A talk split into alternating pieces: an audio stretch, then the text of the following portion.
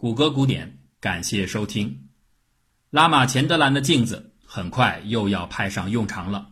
上一次它被用来解决幻肢疼痛，这一次魔镜要来对付一个同样古怪的难题。有一个流传很广的关于懒蛋的笑话，说一个人呐懒到吃饭只张嘴，手都不想动，一切都靠老婆的照顾。有一天，老婆要出门半个月。怕他在家里饿死，就烙了一张大饼套在他的脖子上。结果回来一看，人还是死了。原因是他只把眼前的一块饼吃掉了，其他的根本没有碰，因为他懒得转饼。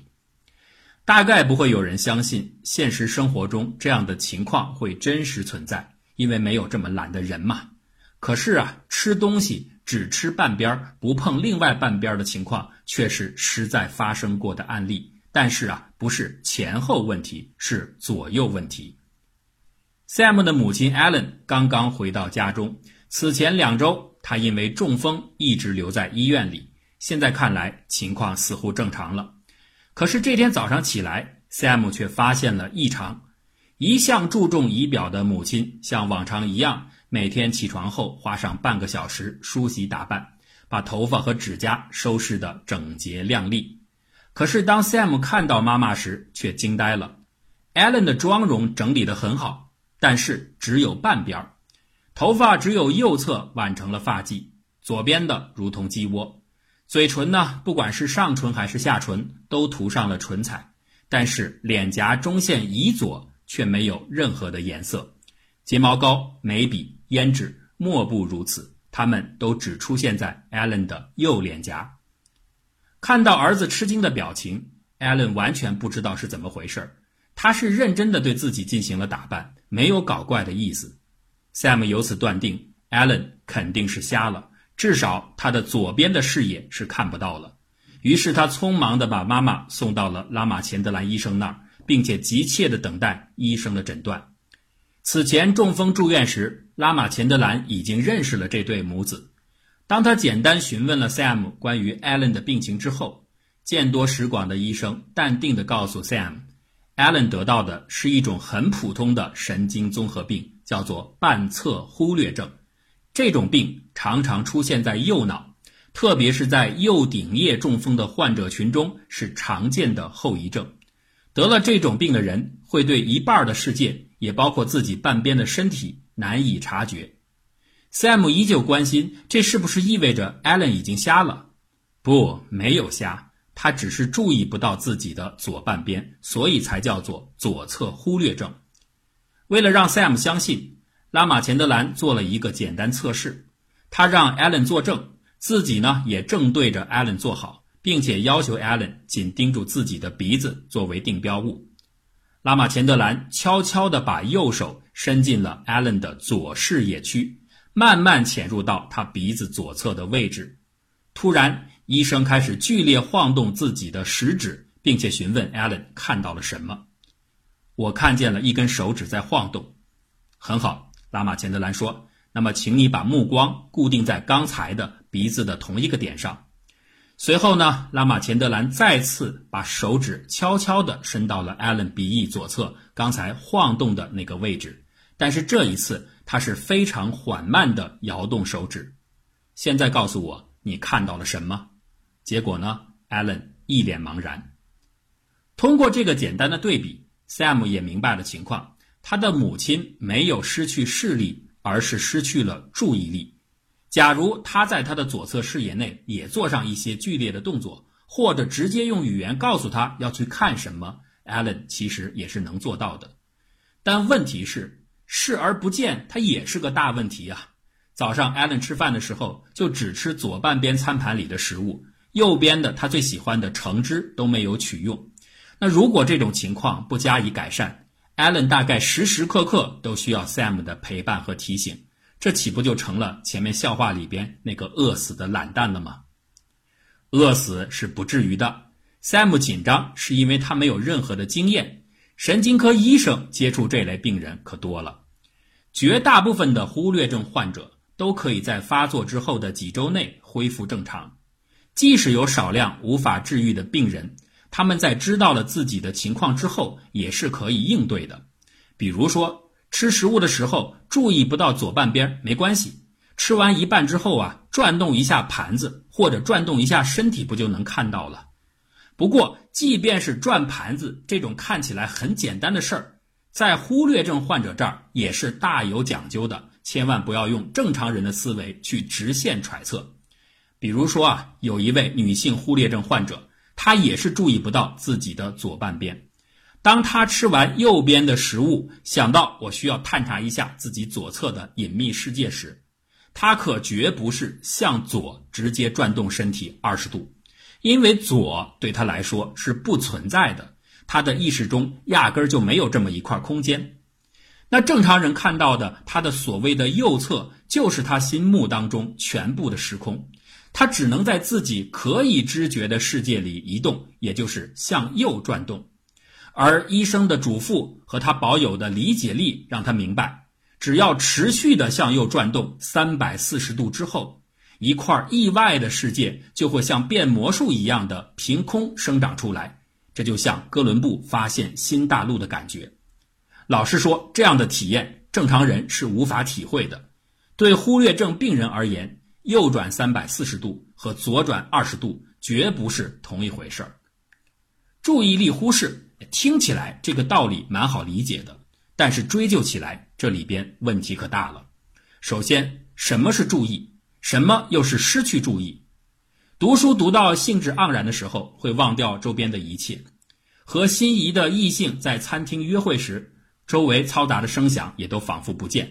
开车时间久了，路面的情况会失去敏锐的反应，这些都是注意力丧失的表现，所以它是无处不在的。所谓的忽略症与这些司空见惯的注意力的流失相比，是不是一种相似但仅在程度上有所不同的问题呢？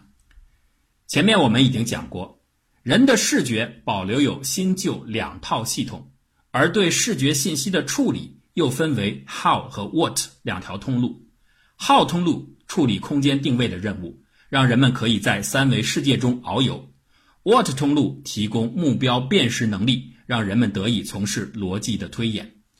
脑科学的这种宝贵进展带来的系统功能通路的认知，可以帮助人们想象出来意识起源的有序性和非神秘性。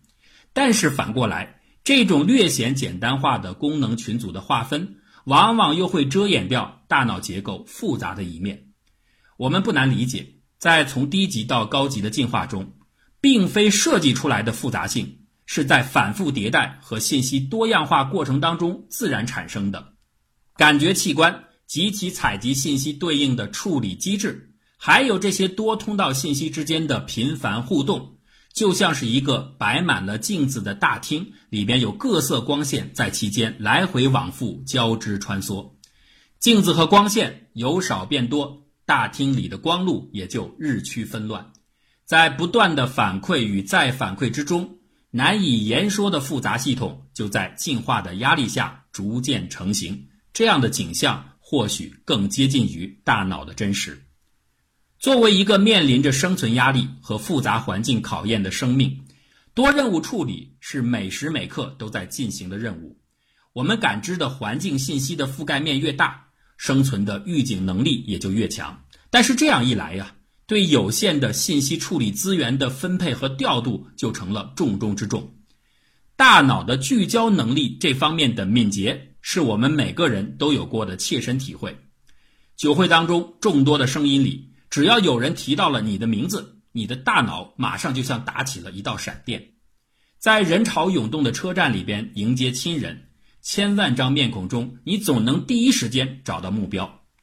神经系统的聚光灯就是我们的注意力，也可以这样来说，所谓的注意力就是信息处理资源分配时的优先权，而所谓的注意力失去。就是我们对某一任务长期霸占这样的优先权感到的不安，哪怕这样的长期霸占是因为大脑基于书本或者异性可能带来的长期回报，不断释放出令人愉悦的神经物质。忽略症并非眼盲，而是对事件处理的漠视。在这一点，拉玛钱德兰对艾伦进行的手指实验已经予以证明。当拉玛钱德兰剧烈晃动手指时，快速运动影像的信息含量开始大幅上升，超越了忽略症带给艾伦左边视野的注意力的门槛。由此，艾伦便看到了。可见呢，不管是否被忽略，一些信息仍然是有可能漏进大脑当中的。从而在某种意义上或者某种层次上被忽略症患者所看见，哪怕这样的所谓看见并不在主动意识当中。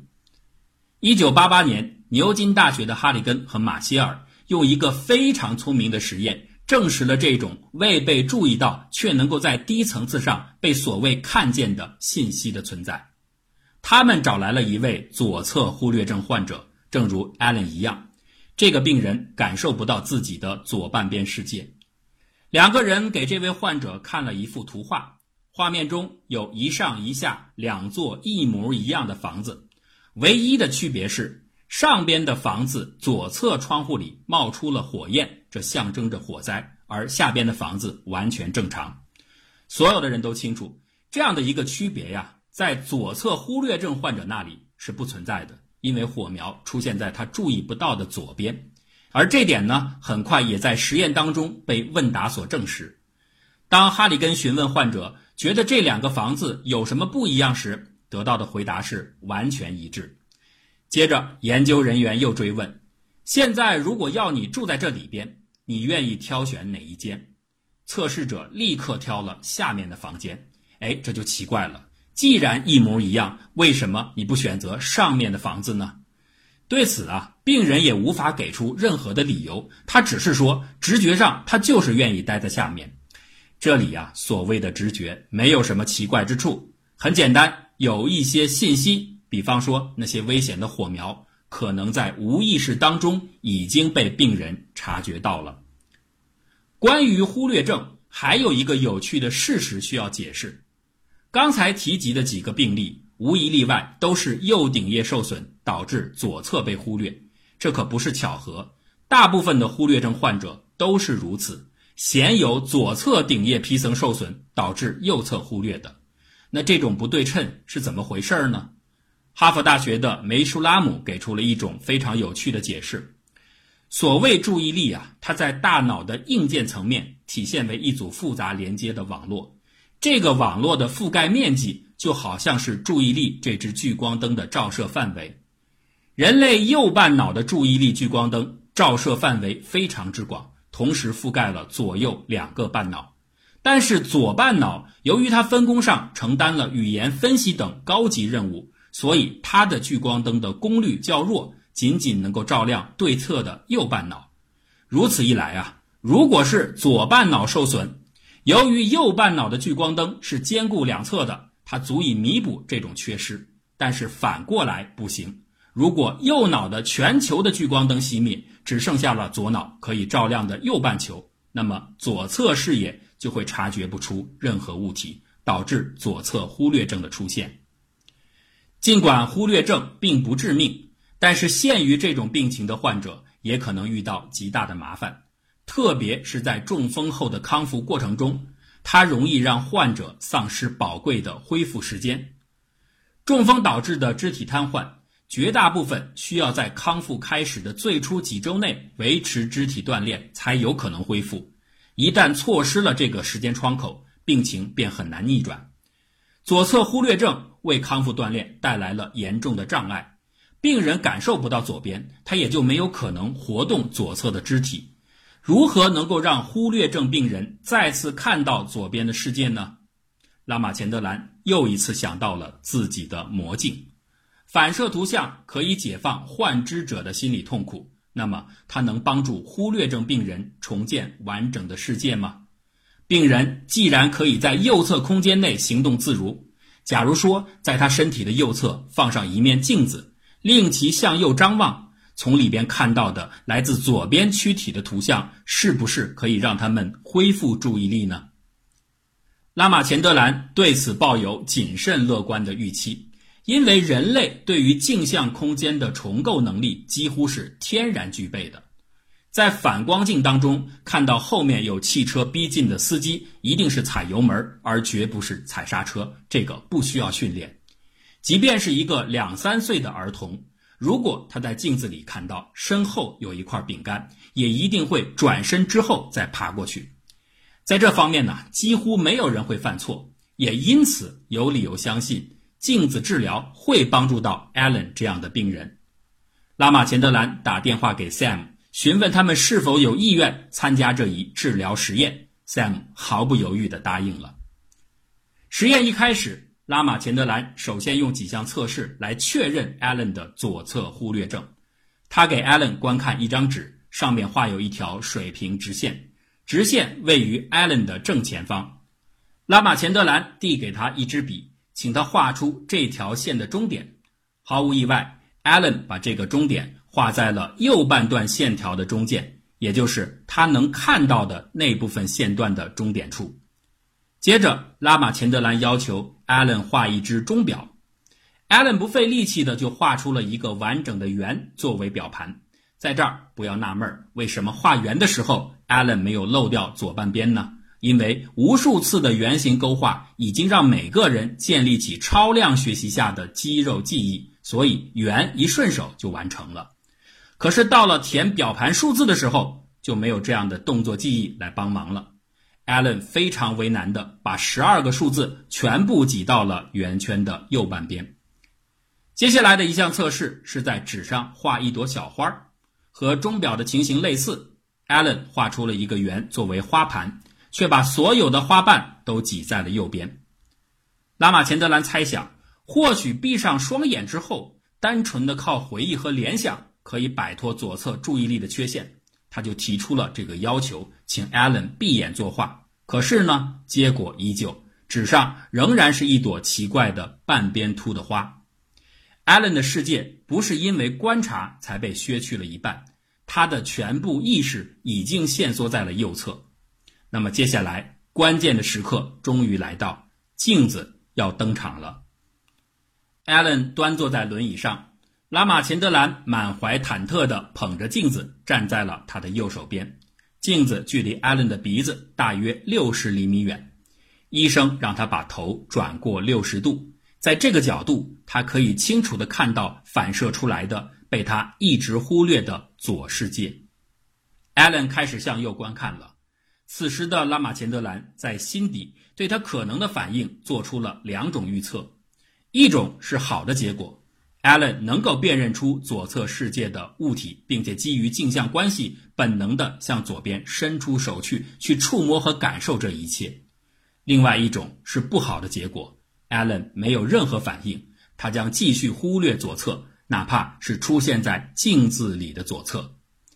然而，正如在科学实验中最常发生的那种情况一样，Allen 的反应和上面两种预期都不相同。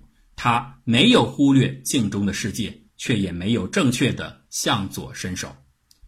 实际的结果是，艾伦看着镜子，眨了眨眼。拉马钱德兰要确认一下，他已经明白这是一面镜子，于是问道：“我拿的是什么东西？”“一面镜子。”艾伦回答。接着，拉马钱德兰让自己的助手拿着一支笔，站在艾伦不能知觉的身体左侧，笔的映像。出现在镜子当中，笔的位置恰好是他的手臂能够够得着的地方。你看到笔了吗？我看到了。好，请你伸手拿笔，然后在我放在你大腿的纸上写下自己的名字。一切都已经做好铺垫。艾伦不仅看到了笔，而且完全认得那是什么。现在，只要他能像一个孩子所能做的一样，回手取到笔。实验就会获得成功，可是艾伦没有这么做。相反的，他毫不犹豫地把右手伸向了镜子，并且一再撞在镜面上。他花了大约二十秒的时间，想把笔从镜子里边抠出来，但却无法做到。于是他沮丧地说：“我够不到它。”拉马钱德兰惊讶的下巴都快掉了，他绝没料到会出现如此不可思议的情况。十分钟之后，他要求艾伦再做一次，结果依旧糟糕。艾伦到处摸索着镜面，甚至想用工具去挖掘镜子，或是绕到镜子的后面寻找那根隐藏的笔。拉玛钱德兰无法相信一个成年人居然会不理解什么是镜子，于是他调整了方向，把镜子放在艾伦的右前方，把笔放在右后方。而这一次，艾伦毫不费力地就向后伸手抓住了笔杆。很明显，他不是由于中风迷失了方向，也不是真的不懂得何为镜像关系。他在无意当中缔造了一种全新的病症。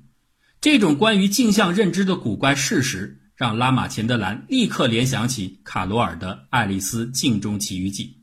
要知道，卡罗尔患有动脉痉挛引起的偏头疼，会不会是这种偏头疼影响到了他的右顶叶，让他偶尔的也出现了看不懂镜子的情况？这才给了他灵感，从而创作出这本魔幻奇书呢？不管事实是否如此。拉玛钱德兰还是据此为这种新的症状起了一个有趣而好听的名字——镜子失认症。人类的大脑总是这么古怪，当你把左右习以为常时，他却会迷失在镜中的世界。你用右手牵着我，但是心却跳动在左边。